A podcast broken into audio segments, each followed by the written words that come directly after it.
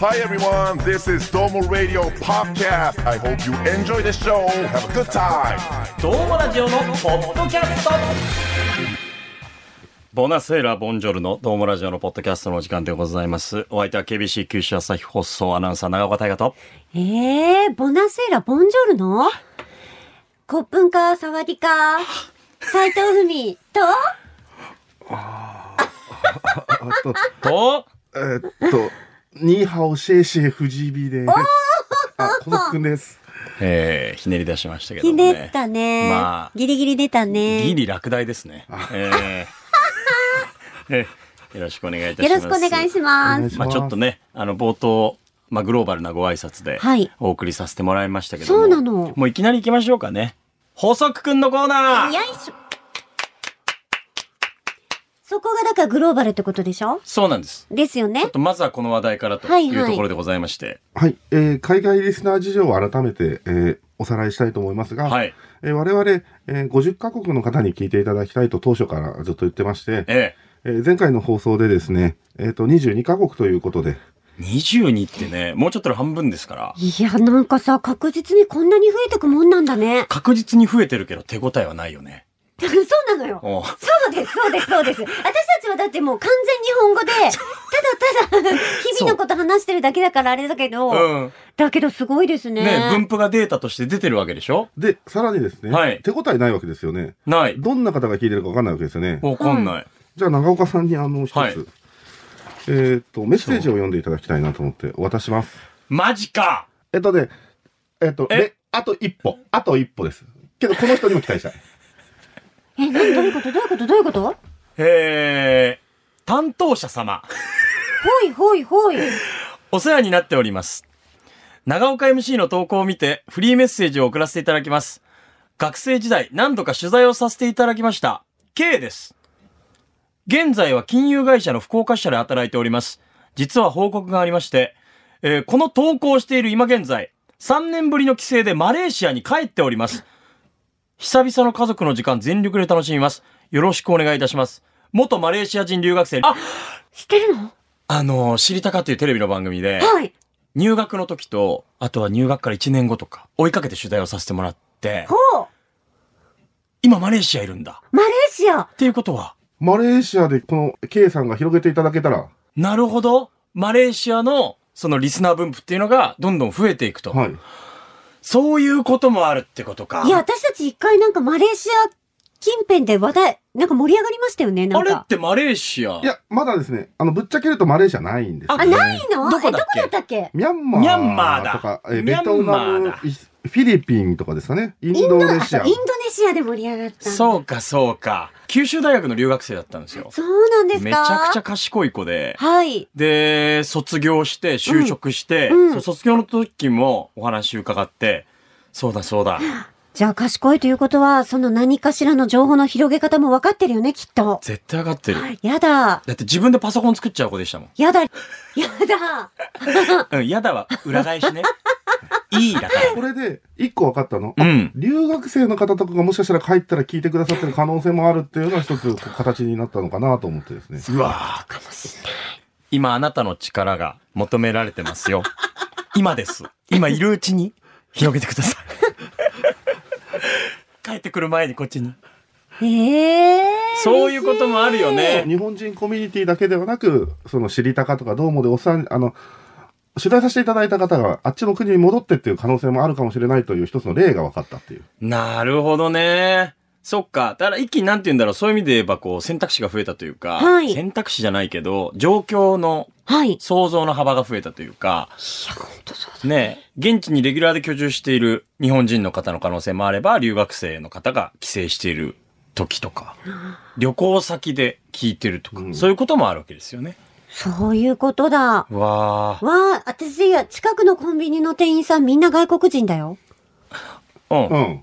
え何よ。あ、じゃあその方に、ふみさんが働きかけて、なんかいつも朝一緒で、すっごいね、軽快な挨拶してくれる男の子いるんですうん。よ。どこの国の方かしら、あの方。だから結構ネパールとか、そう。あの、まあ、東南アジア系の方が多いと思うんですけど、じゃあその方に、ちょっとこのポッドキャストをそう。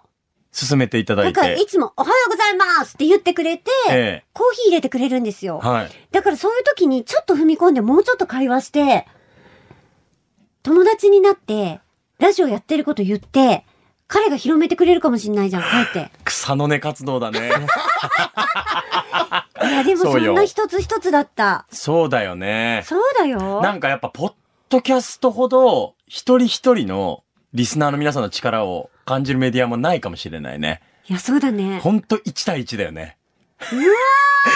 本当にあなたに喋りかけてる。そう。僕らは。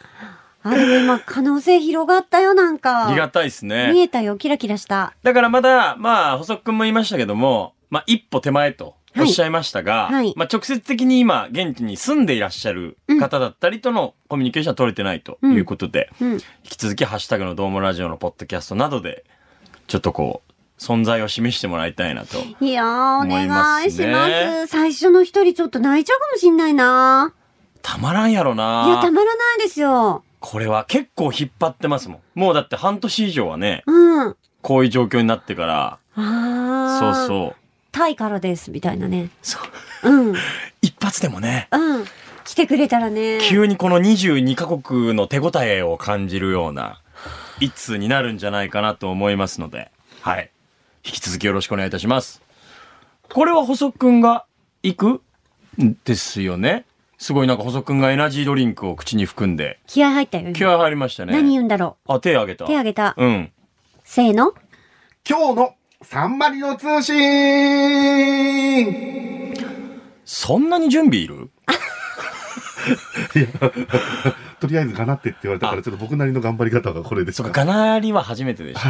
なんか、え、これ、後でオンエア聞いたらエコーかけてるのかなとかって思いなあ、がら今もうかかってましたよ、ちゃんと。あーありがとうございます。かかって、 すごい喜んでる。でもすごい喜んでるよ。そこを見てやっぱ当たり前じゃないんだなって思いますね。そうだね我々が置かれてるこの立場っていうのは。そうか。ああ、びっくりした。私たちの感謝が足りなかったね。私たちの喜びと感動が足りなかったんだよ。そうなんですよ。もう、エコーなんて当たり前みたいになってるじゃん、私たよち。くないよね。よくない。人の手があって初めてエコーがかかるんだから、ありがとう、細くくうんん。や気づかせてくれた大切なことややに。やってくださってるのはいつも安河内さんですので。ありがとう、安子ちゃ。うんん、ありがとうございます。つまぴーありがとうございます。ありがとう。そうそうそう。そして、えはい。えー、 サンマリの共和国が前回、今日、追加されまして。そうなんです。サンマリの共和国ってご存知ですいや、か私ごめんなさい。今から、はいで、サンマリノって何ですかって聞こうとしてたのそうだよねうん。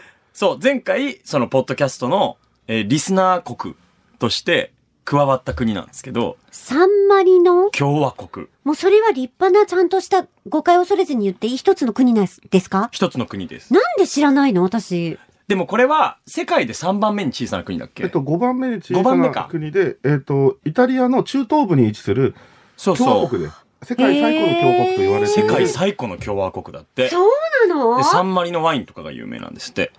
はあで日本日本人は2021年時点で7人住んでらっしゃるっていう7人情報としてえ、 7人その中に7人いらっしゃるんですか7人。日本人が ?7 人。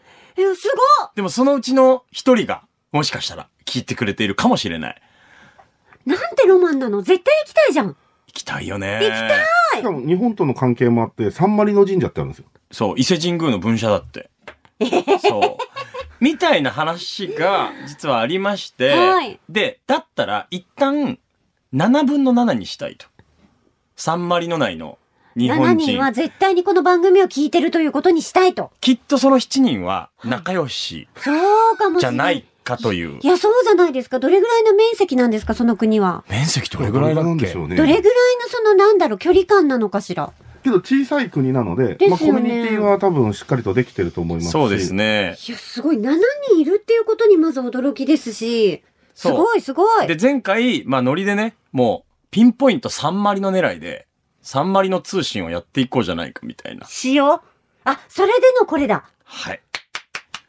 今回から3割の通信スタートということですね。はい、というわけで、えーまず今日の通信はですね、はい。はい、え前回1カウントされてたんですね、まあ、要は1再生されたわけですよね、うん。3割の共和国から。はい、で、まあ、今回ちょっといろんな事情があってそんなにあの前回の収録からはあの期間は空いてませんがてか正直1日しか空いてないよ。ですよねうん。なんとカウントが5になりましたなんてこと、ちょっとどうしたのよ。いや、逆に早すぎる って。ちょっと待って、どう、次回で通信終わるよ。いや、えーでもほら、一人の方うが、ん。あ、そうですね。あ、可能性は2つあります。あ、二つ、はい、どうぞ。一つは一人の方が、うん。あの、要は、面白かったから5は聞いてくださったパタうんーンと、まあ、複数の方が、まあ、それぞれ1回ずつカウントしてくださったっていう、こう、2パターンがあるので、そうですよまあ、どね。ちらにしても嬉しいんですけど、はい。前者だと思いますね。やっぱりこのドーモラジオのポッドキャストの Spotify 分析による と、あの、一途にめでていただくリスナーさんが多いというでもさ、それっデータがて、。うん。可能性が本当に広がって、じゃあそう。今回も聞いてくださったら、これだけ私たち、サンマリの共和国で7人の日本人の方々に広めたいって言ってるわけじゃないですか。はい。これを一人の方が聞いてくださったら、広まる可能性大ですよ、一気に。本当ですよい。や、その可能性たるやすごいし、だから今一旦一人の方が勝手に想像しますけど一人の方が今そのコンテンツをこう探っている最中だと思うんですよね。はいはい。どんな人が出てるんだろう面白い回どれかなふみさんがあのマイク・タイソンとラスベガスで会った回とかあったあった、その後に耳かんだの。耳か がタイトルになってる回とかも遡りながらあこれ何え面白い面白いぞ、で次友達だと思うんですよ。きっと。たたたたたただから数の推移で言えば、はいえー今5になったでしょ、はいで、これが多分ね、まあわかんないな、どうだろうな、10ぐらいお一人の方が聞いてくれて、うんよし、もうこれは紹介できると。なった時に、多分2人目の人の1が加わり、20になりっていう増え方だと思うんですけど、今、ズマピーからですね、カウント7でコーナー終了と、えー、衝撃のメッセージがえ、嘘今、でしょあ知と、らされてるんであすけとど。にあのー最終回よ。今回多分。っいや、ほんとそう、絶対もう次7になってるってば。ていうか、もはや逆に、これ5で止まってるのも寂しいし、うん。ああ、もう、あそこで、あ、うん諦めたってことですもんね。そう。7かまあ、7で。 7。行ってみましょうか、じゃあ。わあ、でも逆にじゃあもう次7飛び越えて15とかになってる可能性だってあるわけですそかしたら。らもう通信終わりです。終わっちゃうの か。いや、ちょっと待って、終わっちゃうの終か。わりですね。いや、な、ね、うわ。え、ど、ど、イタリアイタリ アイタリアイタリア気がするでした。そう、イタリアの中東中部。東部っていうと、どういう、ちょっとイタリアの話としようよ、じゃあ。イタリアに行ったことある話しようよ、なんか。行ったことは私はね、あるんです。ああ、なるほど。あのね、はい。あるんです。えっとね、20、えーっと、20代後半、うんいや、30、30手前だっはたいと思いますけど、はい行きました、ローマに。なるほど。おーローマにはい。行きました。ちょっと待ってね。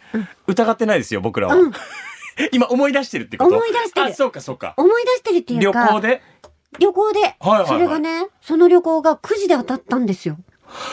そういう人に初めて会った。あ、本当その、くじとかガラポンでガ、ラポン旅行に当たった人に初めて特会った。賞すごいよ、やっぱり、ふみさんってすごい ね。あれ、当たんないもんだとどっかで思ってるも当ん。たったの。新店長とかでドーンとハワイ旅行みたいなそれそれ。あれのイタリあれ新店長それに当たって、アうん。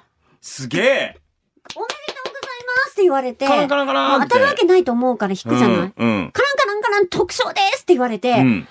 斉藤文さんって言われて、ちょっと恥ずかしかったんだけど、バレてたね。バレてた。うん。でね、パリ、ロン、ローマ。はいだからフランスとイタリアをまたいで、二国行けるっていう。すげえツアーだわ。だからタダで行ったの。へえ。それがローマだったんですけど、前提面白。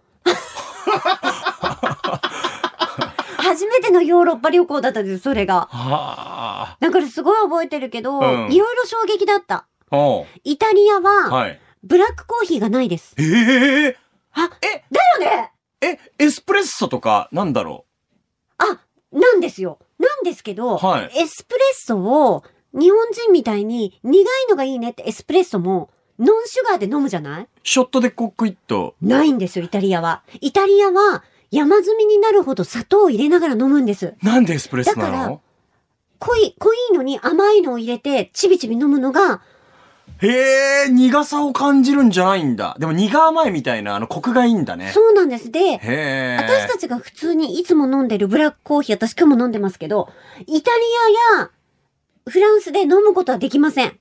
えー、全部入ってんのないです。絶対だからフランスとかだとカフェラテとか、なんかミルクとか甘いのが入っているし、イタリアはエスプレッソも全部シュガー入れて、だから、まあ、もちろん、エスプレッソ頼んで、うん。もう本当に激苦の、とそうろだよっねとしたやつを飲むなおらいい砂糖入けれなきゃいいんど、だもんね。いわゆる普通のブラックコーヒーがないんだ。ないんですよ。えーこのブラックコーヒーっていうのはメイドインアメリカなんですよ。はあ。私でもそれがまず衝撃だったんですよ。おーちょっとびっくり。余裕で飲んでそうなイメージがあるで。しょ勝手に。だからね、イタリア、ローマでどのカフェに入っても、とにかくブラックコーヒーが注文できなくて、えビビったえ私あ世界知らないと思った。逆に言ったらマクドナルドとか行ったら頼めたりしたらうん。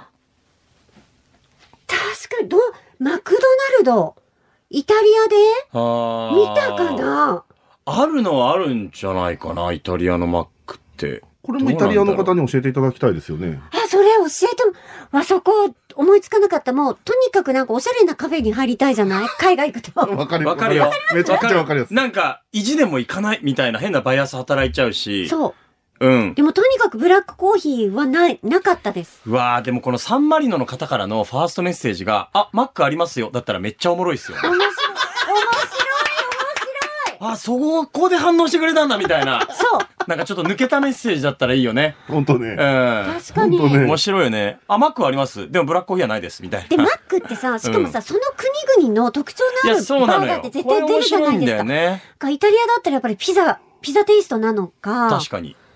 だってピザもうんローマでカフェとか入って、ピザって、ままるっと1枚なんて来ないよ。それって何ふざけてるのみたいな。それ本当に食べれるのかみたいな感じで、はあもうワンピースの大きさが半端ないんで。ピースがでかいんだね。そう。ワンピース買って、みんな本当に外とかで食べてたりとかして、こんはなにも日本で思ってるイタリアンと違うんだって。ああー。ちなみに、はいイタリアも増えてるんですよ。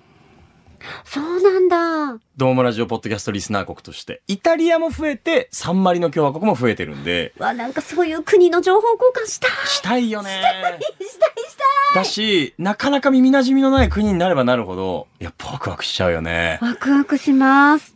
いやー、ちょっと世界は無限に広がっているわけで。だっはいて確実にさ、この後に、私たちがイタリアに旅行行くってなった時に、うん絶対サンマリの共和国入れないですか候補に。入れるよ。入れますよね。はあ、だからこれがすごいですよ。そうこれが出会いだもん。だから徐々に、このポッドキャストは、もう観光情報にシフトしていってるかもしれない。いいじゃん。うん。次回もサンマリの通信、お届けする予定です。 KBC ラジオがお届けするポッドキャスト第3弾福岡吉本一のプロレスマニアザ・ローリング・モンキーの武蔵がお届けするコク深い10分一本勝負の音声バトルプロレス人生相談ローリング・クレードル毎週水曜日夕方5時頃ゴング聞いてくださる皆さん愛してますどうもラジオのポッドキャスト。この後も、聞いちゃってん。聞いちゃってん。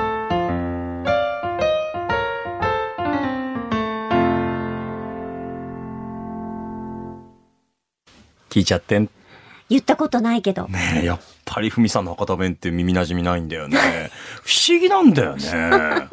別に敬語で喋ってるわけじゃないじゃないですか。そうなんですよね。普段。ねえ、面白い。面白いよね。言わない私はっていうなんかいや、そんなこと感ないんじだよ。生粋の、言ったら私こそ生そう粋のよ福岡っ子なんですけど。がね不思議だね不思議ですよね。うんえーということで、改めまして、えー、ドームラジオのおリスナー国が22に増えているという状況でございますので、えその他の国ももちろん、ハッシュタグドームラジオでのポッドキャスト、えーメッセージお待ちしておりますのおで、気軽待ちにお願しいします。。ています。面白くて仕方がないいです。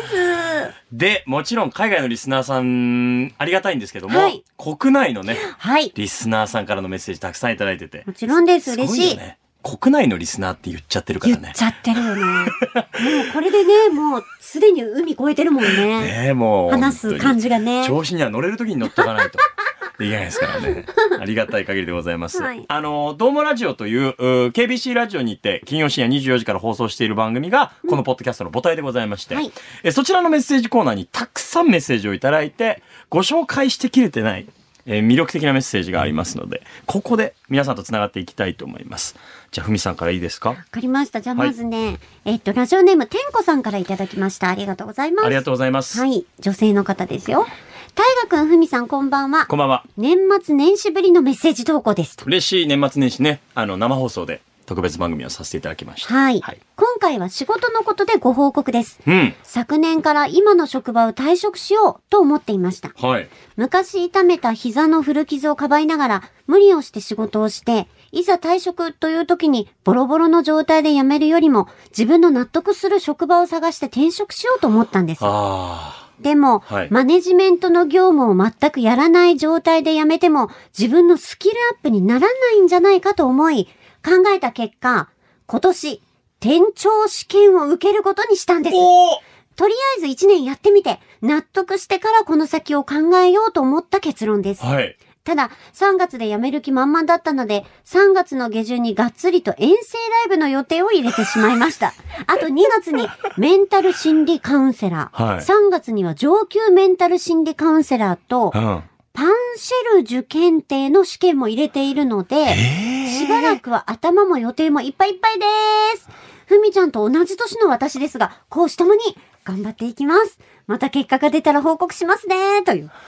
わあ、刺激的なメッセージですね。いや、素晴らしいです。ねそこまで2月3月の予定を決めて、うんそれでも店長の試験を受けるっていわゆる決断する。自分の中でスキルアップを図ろうとしいう決断に至ったわけですよね。そうですよだからね。この職場そうで、そうそうそ店長という、う。うん。その枠で一番上のリーダーになっていこうとしてるってことですよね。ねだから転職もお視野に入れた上で、うんえいろんな試験を他にも受けようとはいされてたわけですよね、2月には。パンシェルジュって何ですかパンのコンシェルジュってことかなそういうことか。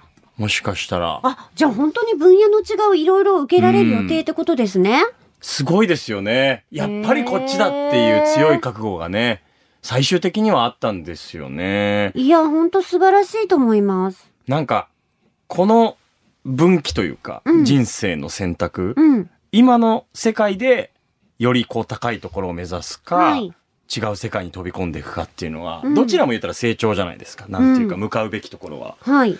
まあ、迷いますし、うん。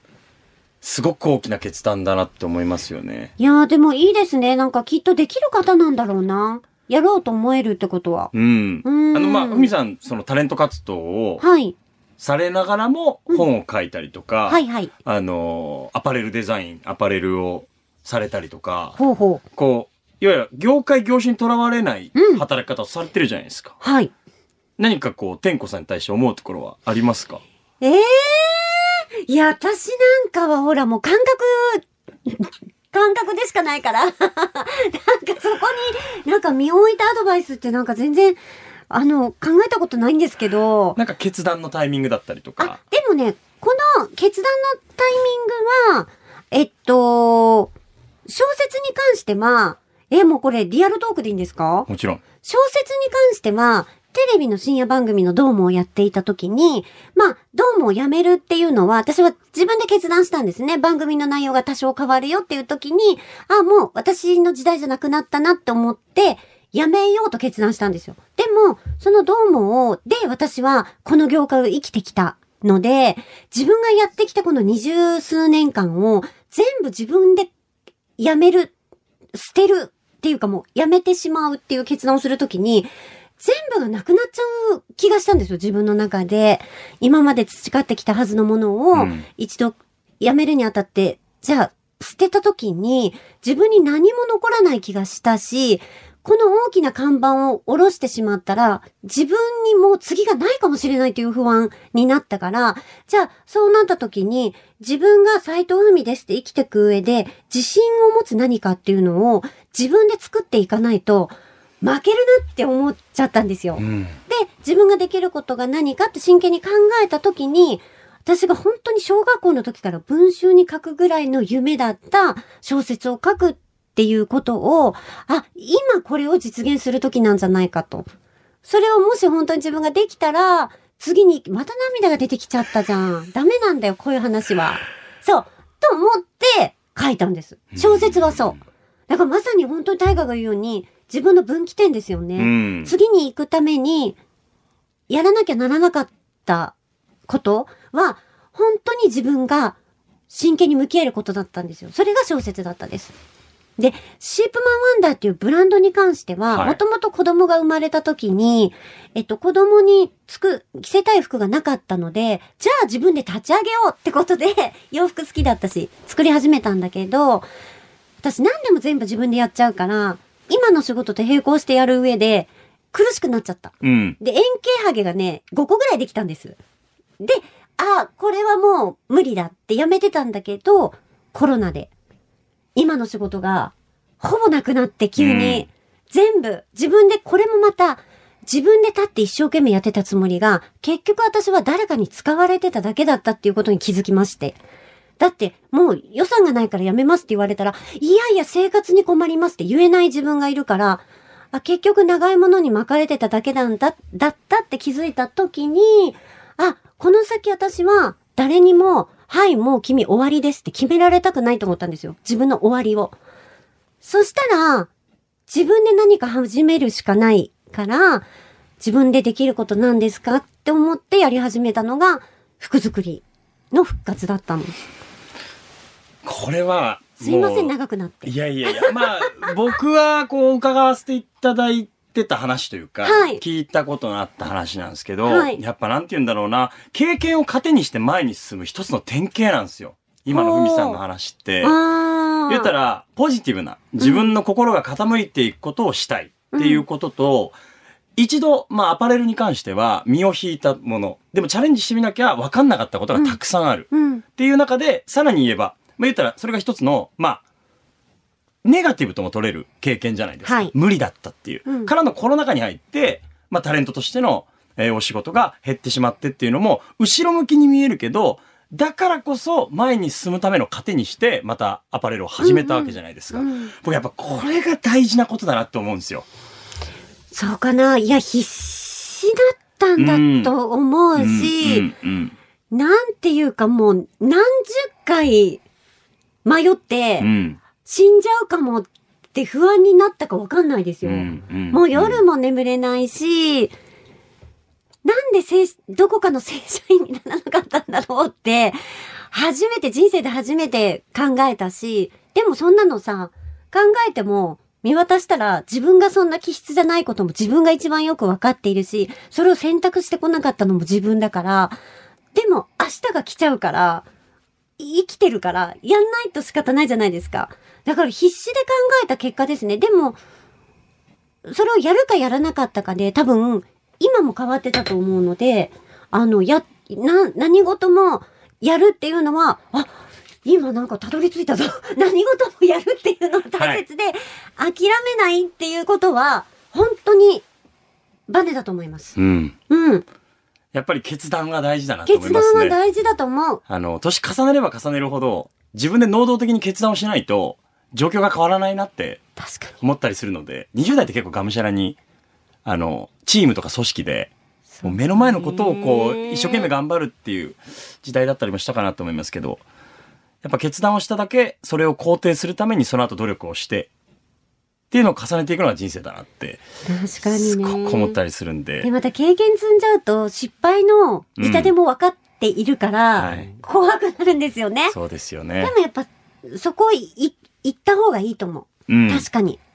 でまあチャレンジした先にね、うんあの絶対に達成感だったりとか、はいやっててよかったって思えるような可能性はあるわけだから、うんまあ、そこにたどり着けるように我々も願っておりますし、もうぜひ頑張ってほしいです。ねえちょっと続報を楽しみにしております天子さんはい。はい結果お待ちしております。お待ちしております大丈夫細くんさっきからカチカチいやだからなんか何かをね、すごいごめんなさい ね。カチカチすごいごめんなさいね。悪気はないんですよ。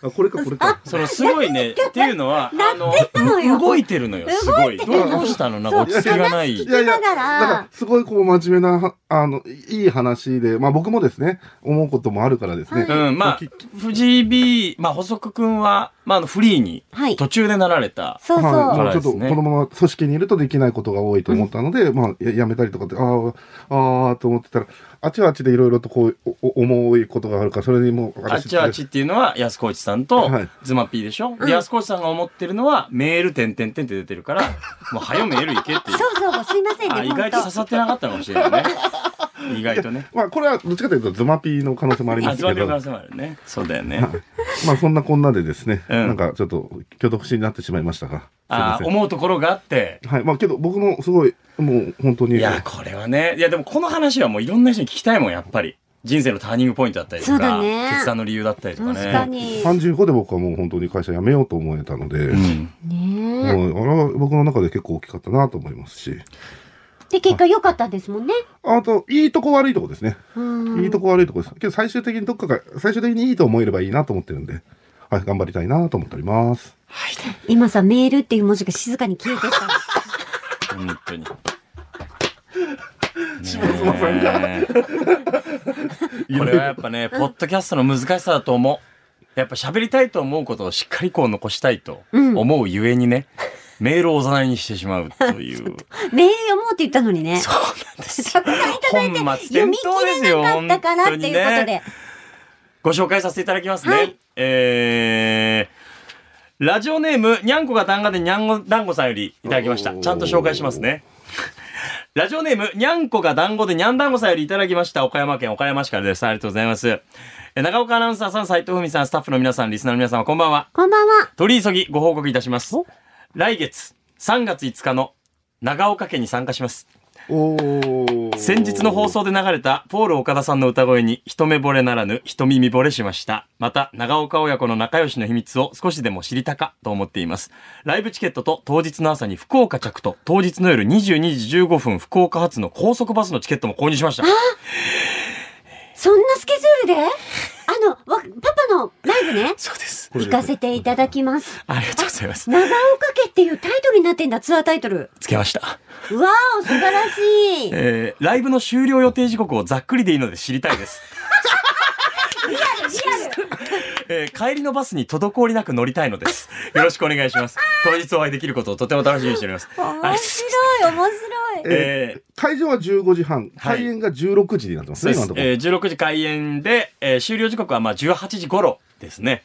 まだ内容を集めてる最中でございまして。あ、じゃあ2時間くらいなんですね。まあ大体ですね。あ、でもまあ、最終便には絶対乗れますね。絶対に乗れます。乗れるねあのーもうちょっと早くしていただいてもいいぐらい。まあなんなら福岡ちょっと観光できるぐらいはいの要はあると思いますんで。ご安心ください。本当に嬉しいです。ちなみに18時で終わって、その後、あの、長岡家と、こう、なんていうんですか、触れ合えるタイミングとかあったりするんですかあの物販的な。ー、一回、チェキチェキいや、ちょっとこれはちょっと、いや、まだポールと相談できてなくて。そうだねあん僕まりはうん、何でも答えたいという思いすで、ごい数来ちゃうからね、気をつけて。ポールがどこまで何をこうう、ん許容していくかというそうだか、よねまあ、ロックミュージシャンなので、いえやー、ここれれははバンドピースだもん。そうですね。はいだから、チェキがロックなのかノーロックなのか、ポールに判断してもらって、わかんないです。まあ、チェキがああろうがなかろうが、そのコミュニケーションあはそうですコミュ取ニケーれるション。は取れる機会は絶対にありますので、ぜひとも。だからライブだけではなく、そういうのも楽しみたいなら、もうちょっとお時間余裕見た方がいいってことですよね。そうですね。うんでもそんなに深くはもちろん日曜日ですし、なりませんので、はいえー詳しくはあの僕のツイッターだったりとか、あの3月の5日のライブハウス CB とはい。いうところで開催しますので、えちなみに兵庫県西宮市にお住まいの、えー晴れ時で心心平さんも来てくださるというメッセージを兵庫からいや、もうちょっと何ちょっとありがとうございます。 ありがとうございまなんか、手土産用意しな きゃ。す。 ね、迎える側がね、 せめて通りもんだけでも持っ本てきて当、お宮を渡してね、そのぐらいの気持ちですわ。はいでも本当にあの親子で、どんなことでも答えさせていただきたいと思います んで、ぜひともお越しください。ありがとうございます。わかんないノリで行っちゃった。すいま せん。じゃあ、ふみさん。ラジオネーム、糸島のたけさんからいただきました。イェイ。ふみさん、たいがさん、こんばんはです。こまです。フリーメッセージ募集とのことで、去年の同じ時期に送った繰り返しになりますが、今年、うんドーマラジオでイベントをやろうです。やりたいね。昨年もこの時期に今年はコロナ生活も変わるだろうからいろいろやりたいねと話した早1年、いっちょんできんかったですね。ねえ。なので改めてですが企画を提案させていただきます。おう一つ目、居酒屋でドーマラジオ生収録、リスナーさん限定で募集。二つ目、福岡の仏閣でライブする仏像とロックフェス。やります。二つ返事。やば。うん。いや、やりたいですね、お寺で。すごく具体的にイメージしてくださってね。そうですね。まあ、ここ数年いろんなアーティストさんがね、お寺でのライブみたいなことで、なかなか許可も難しい中ですけど、やってらっしゃるじゃないそうですでか。すね。その仲間入り、ドーマラジオの仏像とロックフェス、やりたいですね。見えますもんね。見える。うん。福岡だとやっぱ太宰府の完全恩寺。おーこれがもう、えりすぐりの仏像様たちいらっしゃるので、それを感じながらのライブっていうのはすごくいいと思います。ねえだから、そのライブパートと、はいふみさんのまあ語りパートというか、そうですね。普段のドームラジオのね、はい仏像とロックを生でやってもらうっていう。 11面バトンを観音像、の目の前でね龍像はい。ええ大きなのがいらっしゃいますんで。すごい眼力 強い。よかった。はい。はい。昼間に制作してたら仕事で遅れなかった。でも送信はして参加率を上げますという。嬉しいもう忙しい中でも考えて送ってくださって。竹さんありがたいですあね。りがとうございます。結構晩酌しながら聞いてくれてるんですよ。あ、そうなんいつもだ。ツイッターでその、一人晩酌の写真と、これから聞きますみたいな。いや、これはでも、ズマピーが頑張ってくれたら別に二つとも実現できます よね。ねだってズマピーはさ、音楽もめちゃくちゃ好きだしさ、自分でも DJ やってるのね。そうですね。そうだよ。うんで、居酒屋でドームラジオはもう私たち飲食の知り合いいっぱいいるからさ。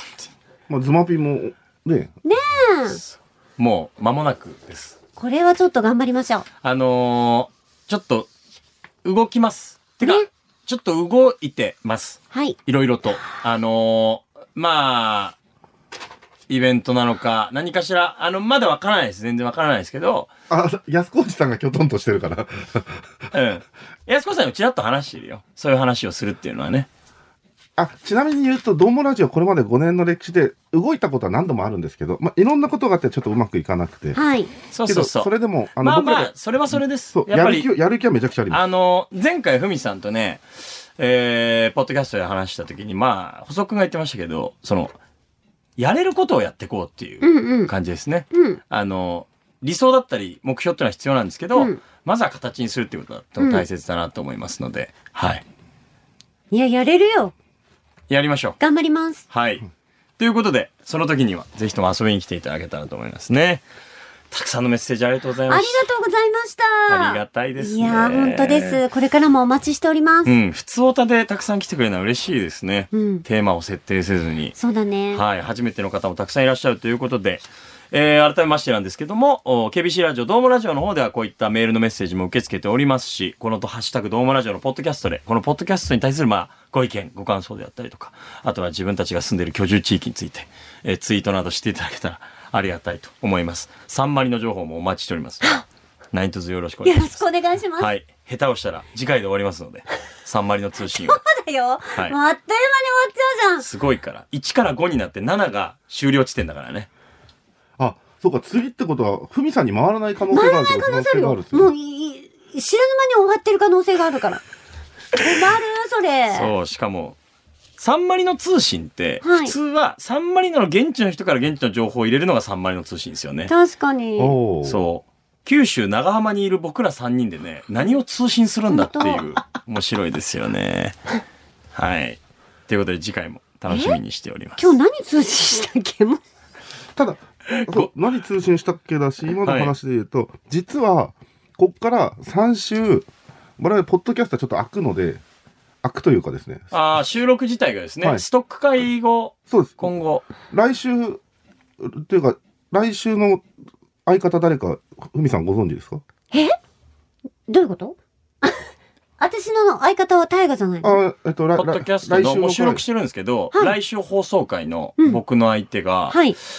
知ってるかな岡本明っていう嘘でしょそうなのあいつあそうなの。あの、ひいみつさん、とうとうあの、聞いてくれれば、それがちょっと和らぐかも。